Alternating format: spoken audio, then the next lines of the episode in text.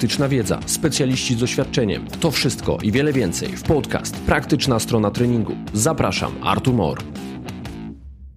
Temat dzisiejszego odcinka to patellofemoral pain, ewentualnie jeżeli ktoś woli patellofemoral pain syndrom, a gościem ze mną przed mikrofonem lekarz, specjalista ortopeda, traumatolog, prywatnie mój serdeczny przyjaciel Jakub Liberski. Cześć Kuba. Cześć Artur. Który to już raz przed mikrofonem? W tej sprawie? Dla słuchaczy jesteś czwarty raz chyba w, w podcaście. Dla mnie już przestałem liczyć. Kuba, temat patellofemoral pain syndrome, temat, który często poruszamy w własnych, prywatnych rozmowach. Bardzo często się z tym spotykasz, ja też, ale mamy pewne no, uwagi co do tego, jak specjaliści sobie z tym problemem potrafią radzić. No i spróbujmy poddać dzisiaj temat w dyskusję. Właściwie chyba taki temat, z którego y, mamy najwięcej pacjentów, z którymi współpracujemy, prawda? Tak. No właśnie. Statystycznie. A kim jest ten pacjent, z którym my pracujemy z tym problemem? Jak on wygląda? No tam jest kilka profili tych pacjentów. Jakbym miał powiedzieć taki standardowy, stereotypowy pacjent z bólem stawu rzepkowo-udowego, to jest taka nastoletnia dziewczyna prowadząca siedzący tryb życia, i zmagająca się od, od dłuższego czasu z, z tymi dolegliwościami. To nie jest jakieś jednorazowe zdarzenie, tylko najczęściej to jest wielokrotnie powtarzający się i, i długotrwały problem. Tak, i, i te twoje obserwacje, ta twoja prywatna, e, własna praktyka jest e, zbieżna z tym, co jest w literaturze, bo faktycznie najczęściej pojawiający się pacjent w literaturze, który zmaga się z tymi dolegliwościami, to 12 do 19 lat i faktycznie to najczęściej są dziewczynki. Co ciekawe, mamy też skrajnie inną grupę, mianowicie grupę 50-59 latków. No i teraz z czego to może wynikać? Przy tym przeglądzie literatury ja się spodziewałem y, znacznie większej dominacji jednak y, tej... Młodszej części populacji? Nie, raczej, raczej właśnie kobiet. Natomiast y, nie ma takiej radykalnej tutaj mhm. różnicy, jak oczekiwałem, bo ja widzę rzeczywiście znaczną, znaczną przewagę w, u, u kobiet mhm. i dziewczyn. A w literaturze jest mniejsza. A w literaturze jest nieco mniejsza. Ale tak wskazanie na kobiety jest.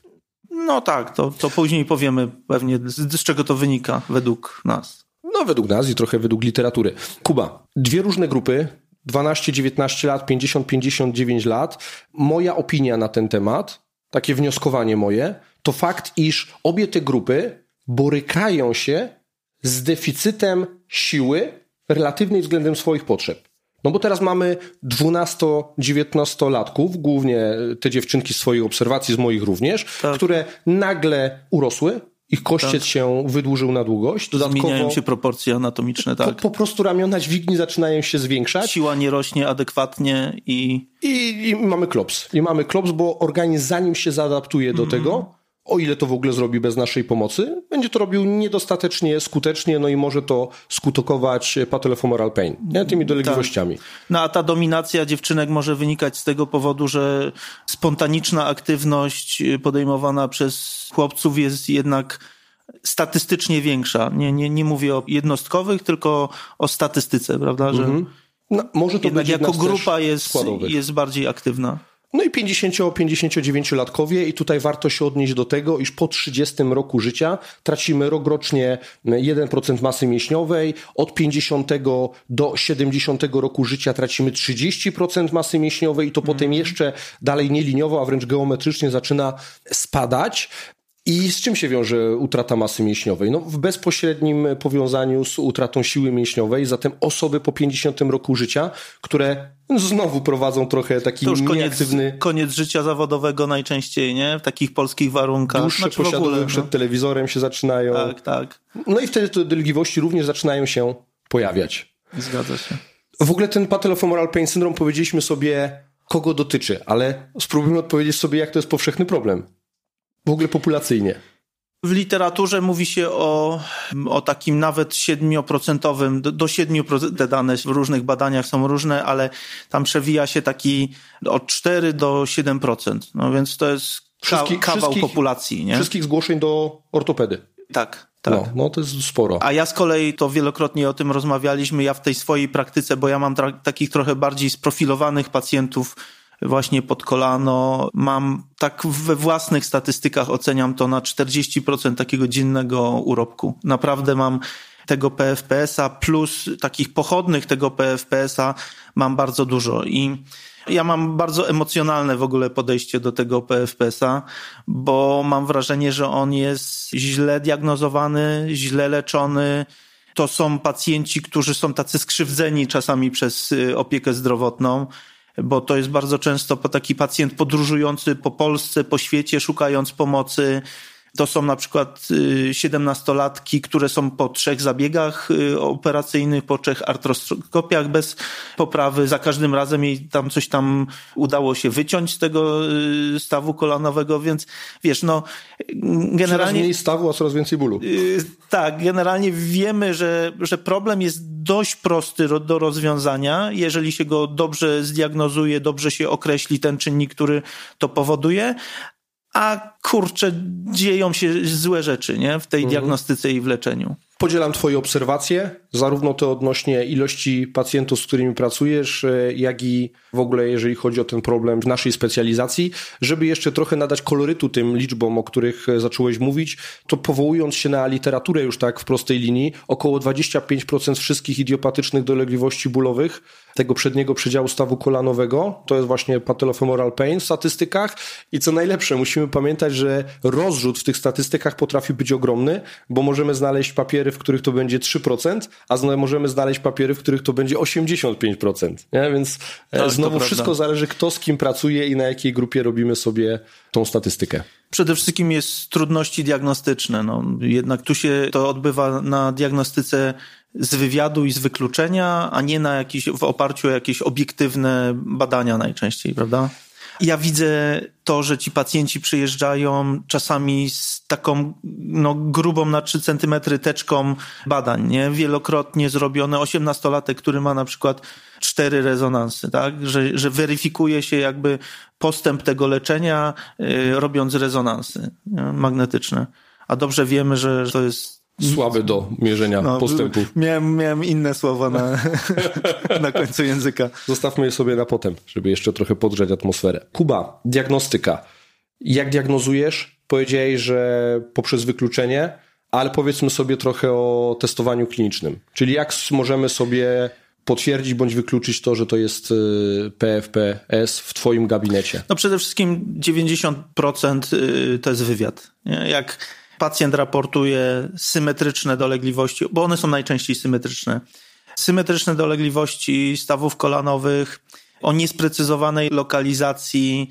Najczęściej jak się dopytuje, to, to one są, lokalizują się gdzieś tam pod rzepką, tak? Pacjenci tego niedo, niedokładnie nie potrafią tego zlokalizować tak dokładnie, ale on jest tam gdzieś obok rzepki, pod rzepką, czy głęboko tam w stawie kolanowym pod rzepką.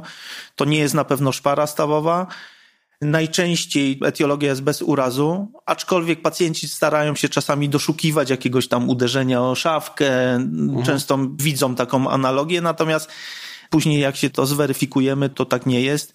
Siedzący tryb życia przede wszystkim, ale nie zawsze, to, mhm. to zaraz powiemy o tym. I te dolegliwości nasilają się podczas schodzenia, wchodzenia po schodach, podczas długiego siedzenia, przebywania w pozycji ze zgiętymi stawami kolanowymi. Natomiast do testowania, no wiesz, jakie ja mam możliwości testowania w gabinecie 2 na 2 nie? Natomiast według literatury i naszych spostrzeżeń to jest głęboki przysiad, który nasila dolegliwości, to jest y, chodzenie po schodach, schodzenie głównie tak. i klęczenie, tak? To są tak. takie rzeczy, które nasilają dolegliwości bólowe. No i teraz warto powiedzieć, że ten ból w czasie wykonywania przysiadu, wykroku, zakroku, czy tego, to wszystko, o czym powiedziałeś, on będzie występował u 90% pacjentów z potwierdzonym PFP. Co to dla nas oznacza? Oznacza to, iż skuteczność tego testu to 90%. Wiemy, że testy charakteryzujące się stosunkowo wysoką skutecznością są dobrymi testami do do wykluczenia danej choroby. Tak. Te, które mają dużą, wysoką specyficzność, są dobre do potwierdzenia danej choroby. Tak. Nie? Czyli jeżeli mamy wywiad taki, o jakim mówiłeś, zebrałeś go, ktoś wykonuje przysiad, wykrok, zakrok, czy tam możesz sprowokować wchodzenie na skrzynię, jakąś schodzenie na krzesło i tego bólu nie ma, to najprawdopodobniej to nie będzie patellofemoral pain. Nie? Czyli możemy ujemnym wynikiem sobie tutaj wykluczyć tą jednostkę chorobową. Często współistnieje jeszcze z dolegliwościami w ogóle całego aparatu wyprostnego, tak? Y, czyli bólami na górnym biegunie rzepki na dolnym biegunie rzepki, czyli takim kolanie skoczka. Często u młodych osób też jest y, Osgood-Schratter y, w tym przebiegu, czy jako konsekwencja tego Osguda Schrattera. Później następstwem są dolegliwości stawu rzepkowo-udowego. Też to obserwuję. Poza tym obserwuję też często pacjentów, u których pierwszym sygnałem, że coś się dzieje niepokojącego w tym stawie kolanowym właśnie jest, są bóle stawu rzepkowo-udowego, jako zapowiedź na przykład uszkodzenia łąkotki, czy w ogóle stanu zapalnego jakiegoś y, dziejącego się w stawie kolanowym, który jako pierwszy zaczyna lokalizować się w stawie rzepkowo-udowym. Mhm. Teraz sobie przypomniałem, na studiach PFP e, był wspominany bardzo często w kontekście kolana kinomana. kinomana tak, tak, tak. bardziej tą nazwę studiów pamiętam, tak. bo patellofemoral pain czy patellofemoral pain syndrom rzadko występowało u mnie na uczelni, tak. ale kolano kinomana było obecne, nie? No Czyli... tak, bo lubimy nazywać tak. tak. Kolano e, biegacza, skoczka i tam. Czy widzisz jakieś konkretne czynniki ryzyka u tych pacjentów, które występują, a które są najistotniejszymi czynnikami ryzyka w tej jednostce chorobowej. Wiesz, no mam na myśli tutaj wiek, wagę, wzrost, mm. BMI, może ten kąt kół kończyny dolnej u dziewczynek, pronacja stopy, czy jakiekolwiek e, inne rzeczy, które obserwujesz. Wiesz co, no tak, ja potwierdzam to, co w literaturze jest, no, czyli wiek, płeć, typ stawu rzepkowo-udowego, czyli jeżeli masz ten staw rzepkowo-udowy z płytkim dołem międzykłykciowym i z taką tendencją do podwichania się, to będzie jednak y, zwiększało ryzyko. Wiotkość stawowa rzeczywiście daje skłonność do PFPS-a, no i przebyte urazy w wyniku tego, tej wiotkości. Ocenia się to jako jeden z czynników. Zresztą jest to w tej klasyfikacji, którą się tam próbuje y, używać, to jest ten czwarty typ, prawda? To jest związany z wiotkością stawową. Natomiast y, inne, czyli BMI i jakieś długość kończyn, takie antropometryczne y, warunki nie, nie widzę tego. I mhm. zresztą to w literaturze też się to nie dokładnie nie w potwierdza. W literaturze nie mamy takich top 3 naj najistotniejszych czynników ryzyka. Bardziej wyłania się obraz, że musi zaistnieć tutaj szereg tych czynników, żeby ten patellofemoral pain odpalił, nie? Czyli możemy mieć tą dziewczynkę, możemy ją mieć e, w wieku tam 12-19 mm. lat, ale na przykład jest aktywna, rusza się i tak. już w ogóle ten, ten wiek i to, że jest dziewczynką niczego nie zmienia i ten dynamiczny wzrost kości na długość tutaj nie, nie, nie jest, staje się czynnikiem ryzyka, tak? Takim tak. istotnym, który daje objawy kliniczne. Więc musi tutaj kilka rzeczy zaistnieć w jednym miejscu, w jednym czasie.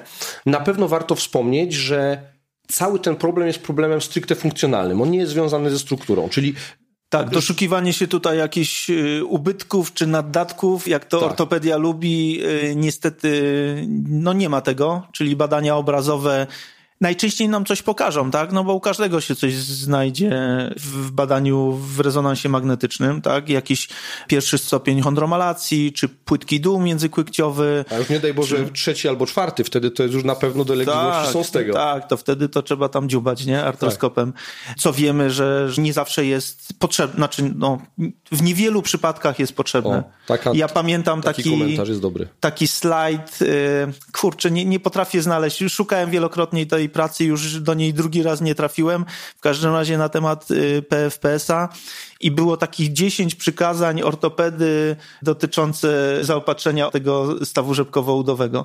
I od pierwszego do dziesiątego było nie operuj stawu rzepkowo-udowego.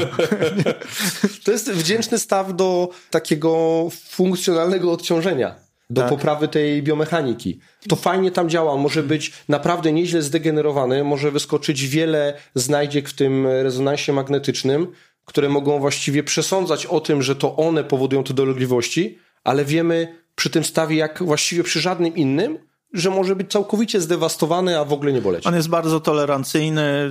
Natura wyposażyła nas w najgrubszą y, chrząstkę stawową w tym stawie, także przygotowała nas na to, żeby on mógł doznawać urazów, prawda? Ale naprawdę jest bardzo tolerancyjny. Znamy wielu ludzi, chociażby trenujących tutaj w klubie, y, ciężko trenujących, bez dolegliwości ze stawu rzepkowo-udowymi, z wielkimi ubytkami chrząstki w stawie.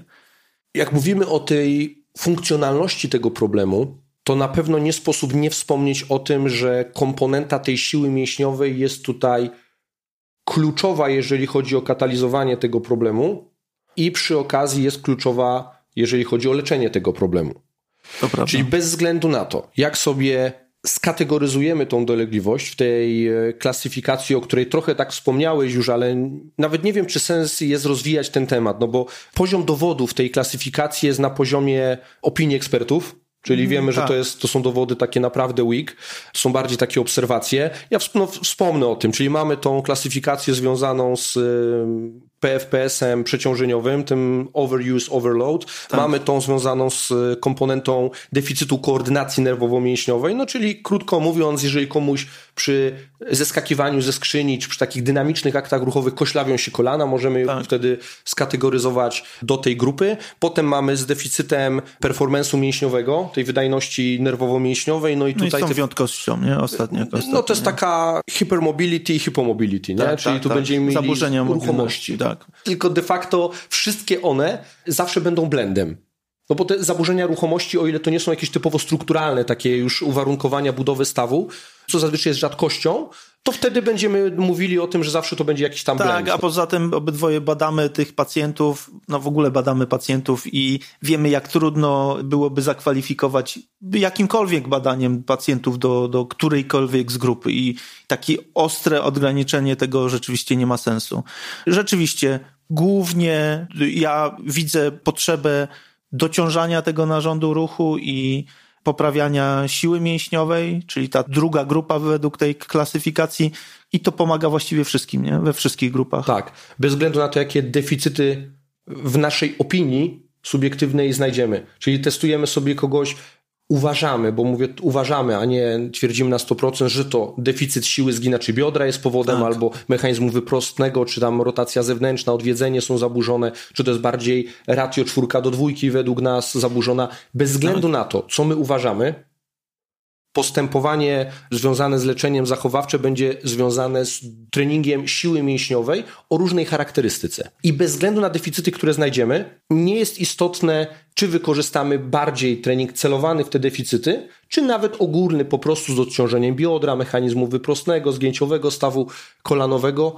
Przyniesie to bardzo dobre efekty. I o tak, tym musimy sugeruje pamiętać. się tam na początek e, rozpoczęcie ty, od tych ćwiczeń takich hip-related, nie? Tak, A, przez biodro. Lepiej tak. to wygląda, tylko w krótkim terminie wypada to korzystniej, w mhm. średnim zaczyna się już ta e, niewielka różnica wyrównywać między ćwiczeniami przez biodro, przez kolano, a w dłuższym terminie to właściwie... No ale to jest chyba w ogóle zasada, nie? Jak, jak dostajesz świeżaka takiego do treningu, no to generalnie zaczynasz mu od budowy centrum, nie? A nie no, od obwodu. W ogóle ta komponenta... Mam rację?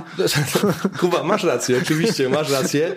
E, jesteś dobrze wyedukowanym ortopedą przez fizjoterapeutów i trenerów. Kręcę się wokół was. trening centrum, trening core, przejście potem do treningu okolic biodra, potem bardziej w stronę kolana jest jak najbardziej zasadnym konceptem i, i występującym uniwersalną nie tylko, zasadą. Tak, chyba, to, to nie występuje tylko w patellofemoral pain.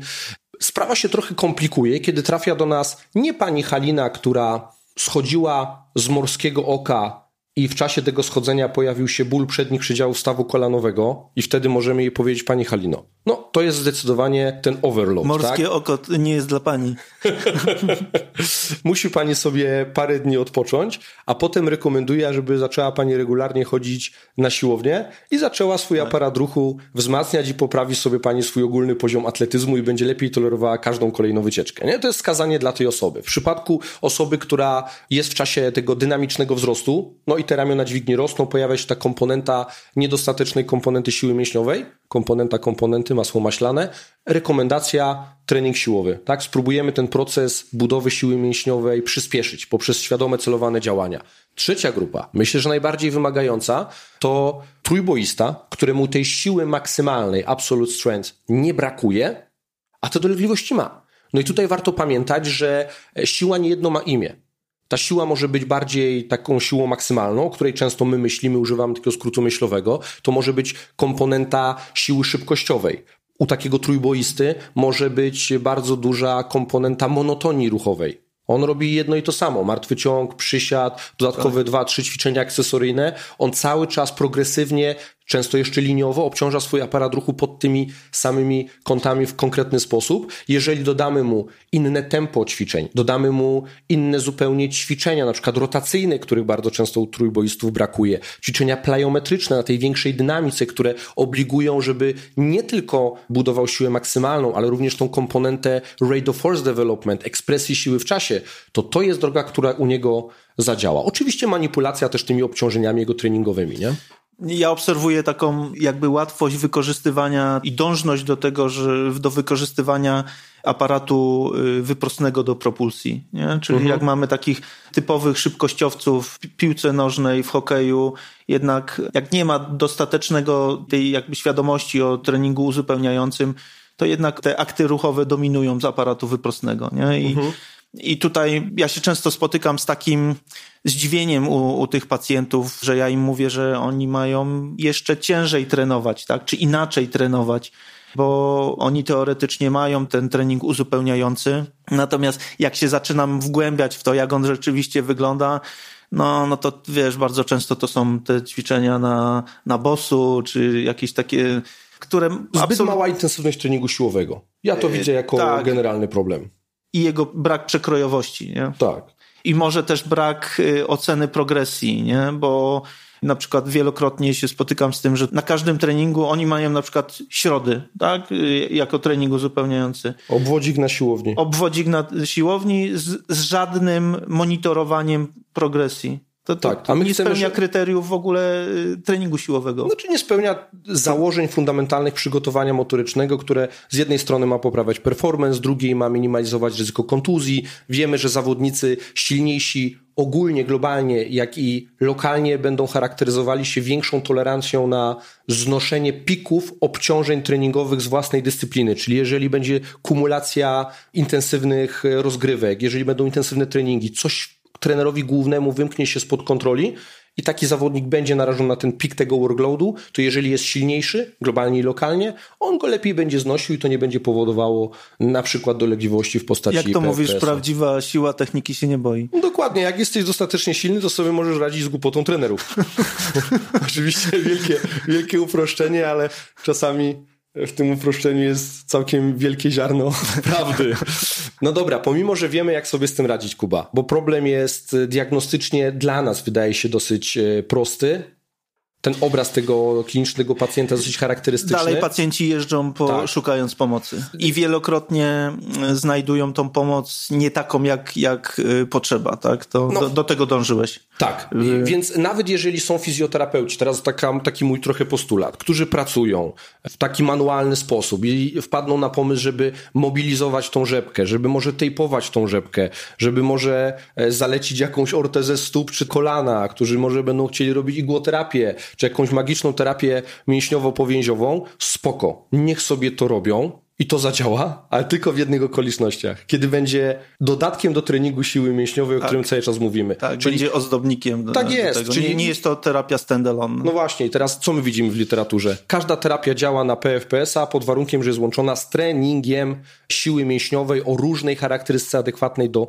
potrzeb danego pacjenta i nie jest to robione. I wygląda to fatalnie w statystykach, które próbują ten temat przebadać. Mianowicie, nawrót objawów raportuje od 70 do 90 10% dotkniętych patellofemoral pain, 50% osób z patellofemoral pain raportuje niezadowolenie z wyników po 5-8 latach od postawienia diagnozy. To wygląda fatalnie, zwłaszcza względem tego, że wiemy, jak dobrze sobie możemy z tym radzić.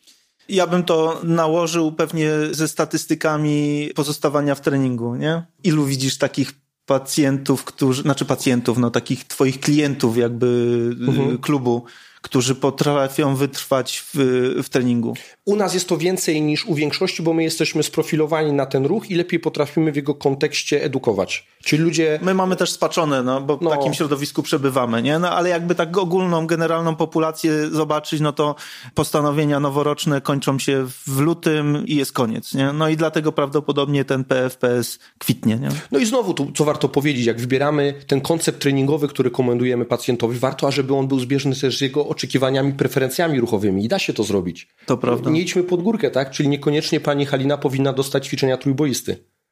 A z kolei trójboista nie powinien dostać tak nudne ćwiczenia i odklejone od jego specyfiki sportu, że, e, że on się będzie wręcz tym brzydził. No toż to. I to jest trochę tej sztuki w tej twardej medycynie że trochę trzeba sprofilować terapię najbardziej zasadną dla No a ja pacjenta. z kolei muszę trochę kamyczek do swojego ogródka, no bo niestety bardzo często, moim zdaniem nadinterpretowany ten zespół fałdu błony maziowej, który ma bardzo podobne objawy, bo mam wrażenie, że, że ortopedzi nie do końca wiedzą o istnieniu tego PFPS-a, no bo często się spotykam, pacjenci mi mówią tak, no ale doktor mi powiedział tak, no to pani tam nic nie ma w tym kolanie, nie? Wszystko jest dobrze. To jak panią może boleć, nie? No może boleć, no bo nie zawsze boli dziura albo coś, co, czego jest za dużo w kolanie, tylko czasami boli po prostu funkcja, a nie struktura. No i, i znalezienie tam fałdu maziówkowego który nie ma kryteriów wielkości tego fałdu maziówkowego, z mojej wiedzy, często skłania lekarzy do podjęcia interwencji operacyjnej, do wycięcia tej anatomicznej struktury, którą mamy i która jest potrzebna w stawie kolanowym. No i bardzo wiele niepowodzeń stąd się bierze też w leczeniu. Więc taki apel, zanim wydziubiemy ten fałd błony maziowej, to dociążmy ten narząd ruchu. Być może pozbędziemy się tego schorzenia. No i znowu, ortopedzi powinni skoczyć na kilka szkoleń dla fizjoterapeutów, nie? żeby trochę no, ten problem może zrozumieć. To prawda. Kuba, na pewno w wielkim skrócie i w taki przystępny, mam nadzieję, sposób przedstawiliśmy ten problem. Mam nadzieję, pojawi się chwila refleksji wśród słuchaczy, bo problem jest bardzo powszechny i czasami źle diagnozowany albo źle, źle leczony. Ja będę miał okazję niebawem wygłosić taki krótki wykład na, na takim kongresie ekspertów w grudniu właśnie na temat patellofemoral pain. Jestem ciekaw, jaki to będzie odbiór, bo to jest kongres, znaczy kongres, to jest taka konferencja ortopedów, fizjoterapeutów i reumatologów. Ciekaw jestem, jak, jak oni to przyjmą, nie? no bo problem jest taki bardzo funkcjonalny. Ja mam pewne y, przypuszczenia, bo kiedyś był taki... Pomidors jakiś poleci taki z widowni? Nie, jestem sceptyczny. Nie, z tego względu, że kiedyś był taki zabieg Manforda, gdzie się dystalizowało, może nie tyle dystalizowało, a jakby odsuwało guzowatość kości piszczelowej, żeby zmniejszyć kompresję stawu rzepkowo-udowego. Niestety z pewnych źródeł słyszę, że, że tak powiem, koncepcja wraca i próbuje się znowu y, leczyć tym sposobem pacjentów. Także jestem sceptyczny. Ja mam taką koncepcję takiego rosyjskiego ortopedy, nazywał się Prilepin. Zupełnie przypadkiem. No dobra, to nie był ortopeda, to był po prostu gość, który stworzył podwaliny pod trening siłowy, nie? I to no właśnie, także o, o terapia się Prilepina. terapia Prilepina, tak. ja do tego Okłady zachęcam. sztangą. Dokłady sztangą, dokładnie. Dobra, e, mam nadzieję, było merytorycznie, e, było trochę zabawnie, konkrety jak zawsze w literaturze. No i do następnego spotkania, Kuba. Dziękuję. Do, Dziękuję. Do zobaczenia. Trzymaj się, cześć, hej.